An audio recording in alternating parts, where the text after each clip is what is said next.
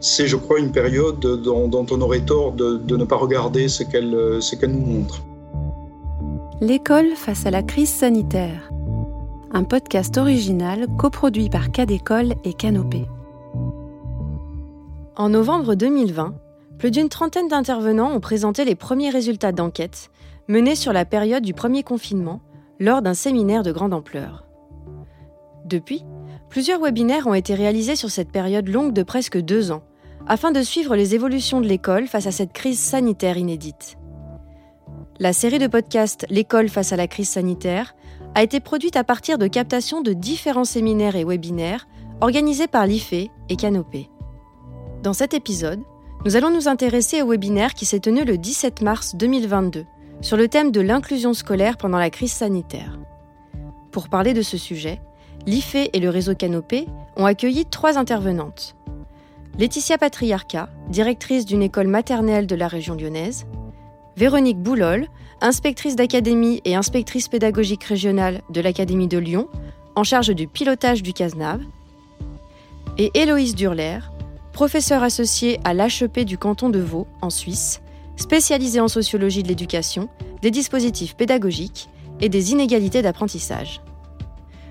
Pour commencer, Héloïse Durler revient sur une enquête qu'elle a menée en Suisse avec son collègue Xavier Connu de l'Université de Fribourg.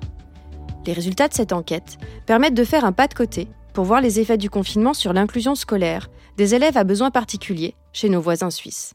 Alors, les parents avaient à nous dire si euh, leur enfant disposait en temps normal de ce qu'on appelle en Suisse des mesures d'aide dans le cadre de la scolarité en lien avec des besoins éducatifs particuliers. Et 19% euh, de nos répondants ont répondu par la positive, euh, ce qui peut sembler un peu élevé par rapport aux enfants qui comment dire, sont, sont touchés par l'enseignement spécialisé. On est plutôt du côté de 4, 4 à 5 mais là, on a une appréhension un peu large de cette catégorie d'enfants en besoins éducatifs particuliers. On a pris, comment dire, les réponses des parents. Dès qu'ils nous ont dit oui, on estimait que, on, a pris toutes, euh, toutes leurs réponses. Donc toutes sortes d'aides sont mentionnées, euh, plutôt des, soit des mesures, on va dire, d'ordre pédagothérapeutique, l'orthophonie, la psychomotricité, euh, l'ergothérapie, des mesures d'appui un peu plus légères, ou ce qu'on appelle chez nous aussi l'aide à l'intégration. Donc quand un enfant est en situation de handicap, euh, il peut euh, être intégré dans une classe dite ordinaire, mais souvent avec un accompagnant, une accompagnante. Je crois qu'en France, ça s'appelle les AESH. Voilà, nous, on appelle ça des assistants à l'intégration. Je pense que c'est à peu près équivalent. voilà, toutes sortes de, mesures comme ça euh, qui nous ont été euh, mentionnées. Euh, avec des raisons, encore une fois, qui peuvent être diverses. Hein. Ça peut être un trouble spécifique des apprentissages, un haut potentiel intellectuel, un trouble du spectre de l'autisme. Enfin, les parents nous ont un petit peu expliqué les raisons de l'octroi de ces aides. le gros résultat qui est ressorti, c'est le fait que les parents nous ont dit être vraiment en première ligne dans l'accompagnement du travail scolaire. 87, euh, 97 euh, pardon, euh, de nos répondants mentionnent avoir aidé eux-mêmes leur enfant dans, dans, leur travail, dans son travail quand il en avait besoin. Et 17% seulement évoquent l'enseignant comme une source d'aide. Donc ça, c'est voilà, des, des, résultats qui nous ont surpris. Enfin, peut-être, voilà, euh, qui peuvent être considérés comme surprenants. Et dans bien des cas, il s'agit d'un accompagnement euh, fréquent, systématique, donc vécu comme un lourd, hein, comme ça par, euh, par les parents. 62% nous indiquent des tensions régulières, voire fréquentes, autour de ce fameux travail scolaire, en particulier pour motiver l'enfant dans son travail, donc l'inciter à se mettre au travail, faire en sorte qu'il reste concentré sur son travail, le détourner des, des, distractions. tout, cela est détaillé dans, le questionnaire. Alors, si on se concentre sur les situations d'enfants qui disposaient habituellement de mesures d'aide, euh, ce qui nous a frappé, euh, c'est qu'au dire des parents, toujours, hein, de nos parents euh, répondants, ces mesures d'aide ont été le plus souvent interrompues, totalement interrompues pendant la période de confinement. Donc, dans 62% des situations rapportées, ces mesures sont totalement interrompues. Elles sont partiellement maintenues dans 23% des cas et dans 15% des situations seulement, elles ont été entièrement maintenues.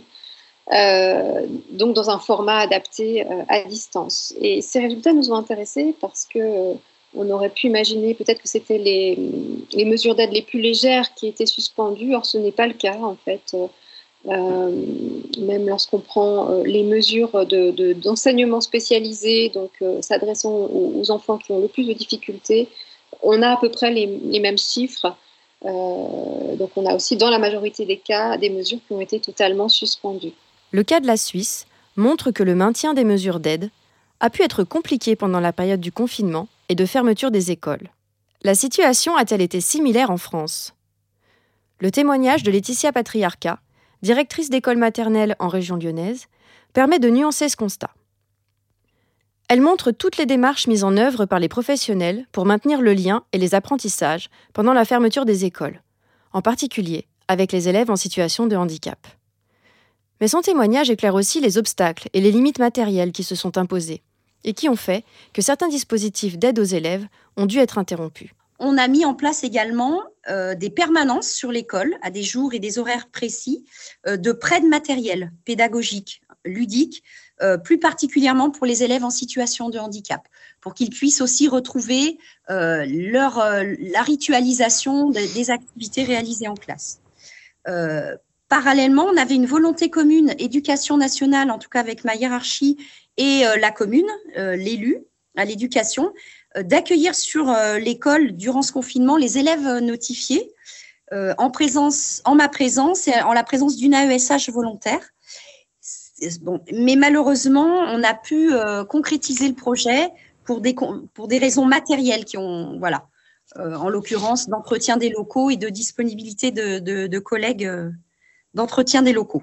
Dans ce contexte sanitaire, qui a rendu difficile les échanges avec les élèves et leurs familles, le maintien du lien a donc beaucoup reposé sur les moyens de communication, qui ont été adaptés aux besoins des élèves en situation de handicap, comme l'explique Laetitia Patriarca. Alors, il y a la soudaineté effectivement du confinement du mois de mars 2020 qui a conduit euh, l'ensemble de l'équipe euh, pédagogique à, adopter différents moyens de communication. Hein. On a été euh, confronté à, cette nouveauté-là et plus particulièrement avec les familles des élèves en situation de handicap. Et, c'est en cela finalement que nous avons le contact visuel et sonore en adoptant, ben, par exemple, en, créant une boucle WhatsApp avec toutes les limitations que l'on connaît maintenant avec la loi RGPD, hein, bien sûr, mais en tout cas, à ce moment-là, ça a facilité les échanges famille-équipe, mais également les échanges entre élèves. Hein. Euh, il y a beaucoup d'élèves qui ressentaient ce besoin de, communiquer avec leurs camarades, leurs pères. Et on a ajouté à cela également la création d'une chaîne YouTube qui nous a permis euh, la diffusion finalement de petites vidéos personnalisées et accessibles uniquement aux élèves concernés et là en l'occurrence donc aux élèves en situation de handicap. Les échanges avec les familles et les élèves à besoins éducatifs particuliers ont été essentiels pendant la période. Mais pour certaines familles plus vulnérables, et éloignés de l'école par des barrières linguistiques, cela a été un véritable défi. Véronique Boulol, IAIPR en charge de piloter le CASNAV, revient sur les questions et défis qui se sont posés lorsqu'elle était en charge du pilotage académique dans l'Académie de Dijon au printemps 2020. Le public des élèves allophones, je ne vous apprends rien, est par définition un public fragile. Et euh, dans la situation euh, qui a été rencontrée à ce moment-là, cette fragilité a été évidemment renforcée par la situation de confinement qui a provoqué encore plus d'isolement et de, de rupture. Euh, les contacts avec les élèves ont été largement perdus, au moins au tout début, sous le coup de la stupéfaction aussi. Et il a été très difficile de motiver à revenir ou de motiver tout court ou de remotiver. ce temps a été complexe pour euh, tous les enseignants avec lesquels j'étais en contact. Et pour les élèves qui étaient les plus en difficulté, euh, cette période, on peut le dire aujourd'hui, a, très largement accentué ces difficultés. Autrement dit, garder le contact euh, a été l'objectif numéro un. Et ça a été, premier constat, plus facile avec les élèves de scolarisés en lycée, puisque nous avons des élèves allophones en lycée aussi. Je ne vous donne pas les exemples hein, des différents lycées, mais j'ai tous ces témoignages, bien sûr. Donc plus facile avec les élèves en lycée, peut-être aussi parce qu'ils étaient plus outillés individuellement ou en groupe. Euh, on a pu voir aussi un certain nombre d'élèves qui restaient euh, facilement cloîtrés et euh, qui, pour pouvoir suivre un petit peu, restaient sur des écrans sans aucune sortie, sans jeu, sans distraction. Et nous avons eu des effets collatéraux psychologiques extrêmement importants qui ont justifié l'intervention de psychologues, de structures de psychologues de l'éducation nationale on a pu noter aussi qu'il y avait une, différence très importante entre euh, des élèves euh, qui étaient en famille, isolés, allophones et en famille, et les élèves qui étaient hébergés parce qu'ils étaient au sein de centres d'accueil pour demandeurs d'asile, euh, les CADA. J'ai plusieurs retours d'expérience qui m'ont signalé des, des, des, des enfants euh, dans des structures à volets fermés, avec une sorte de double enfermement, comme une volonté de protection extrême, mais du coup protection de l'extérieur, mais protection aussi linguistique, euh, ce qui est moi aussi, moi prioritairement mon, mon objet. En réponse à cet isolement des élèves et de leurs familles, l'entrée des enseignants dans le quotidien familial, par des appels téléphoniques et des contacts renforcés, a été primordiale. Et cette nouvelle proximité a été appréciée par les familles, comme l'explique Laetitia Patriarca.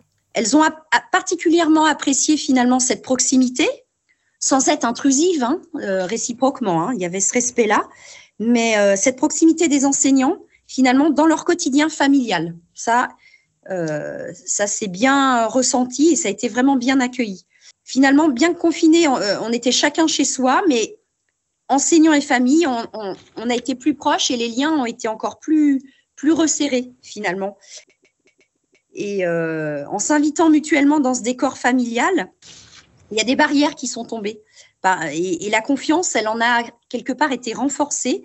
Ça nous a obligés, je pense, euh, à tous les niveaux hein, du partenariat, hein, enseignants, euh, famille, à, vraiment adopter une souplesse et, à, et, à, trouver finalement de, nouvelles manières de, de communiquer, d'être créatif, finalement, l'idée de créativité. Et cette confiance renforcée, euh, elle s'est traduite quand, euh, on a rouvert les, classes par des familles qui étaient beaucoup plus à l'écoute. À notre écoute, en tout cas, on était dans une meilleure compréhension. Et euh, quand il s'agissait de réfléchir sur le parcours scolaire de leur enfant, euh, voilà, par rapport à des, enseignants, des niveaux scolaires, par rapport à une orientation euh, scolaire, eh on a senti une, une, proximité plus importante et une confiance plus importante. Ça a facilité en tout cas ces rapports-là. On était vraiment au plus près des besoins de chacun des enfants. Ça a permis aussi de, renforcer cette, mutualisation qui existait déjà au sein de notre équipe. Hein. Mais euh, voilà, ça, ça l'a renforcé. Finalement, le, handicap n'était plus euh, l'affaire que, de l'enseignant qui accueillait l'élève, mais c'était l'affaire de toute l'équipe.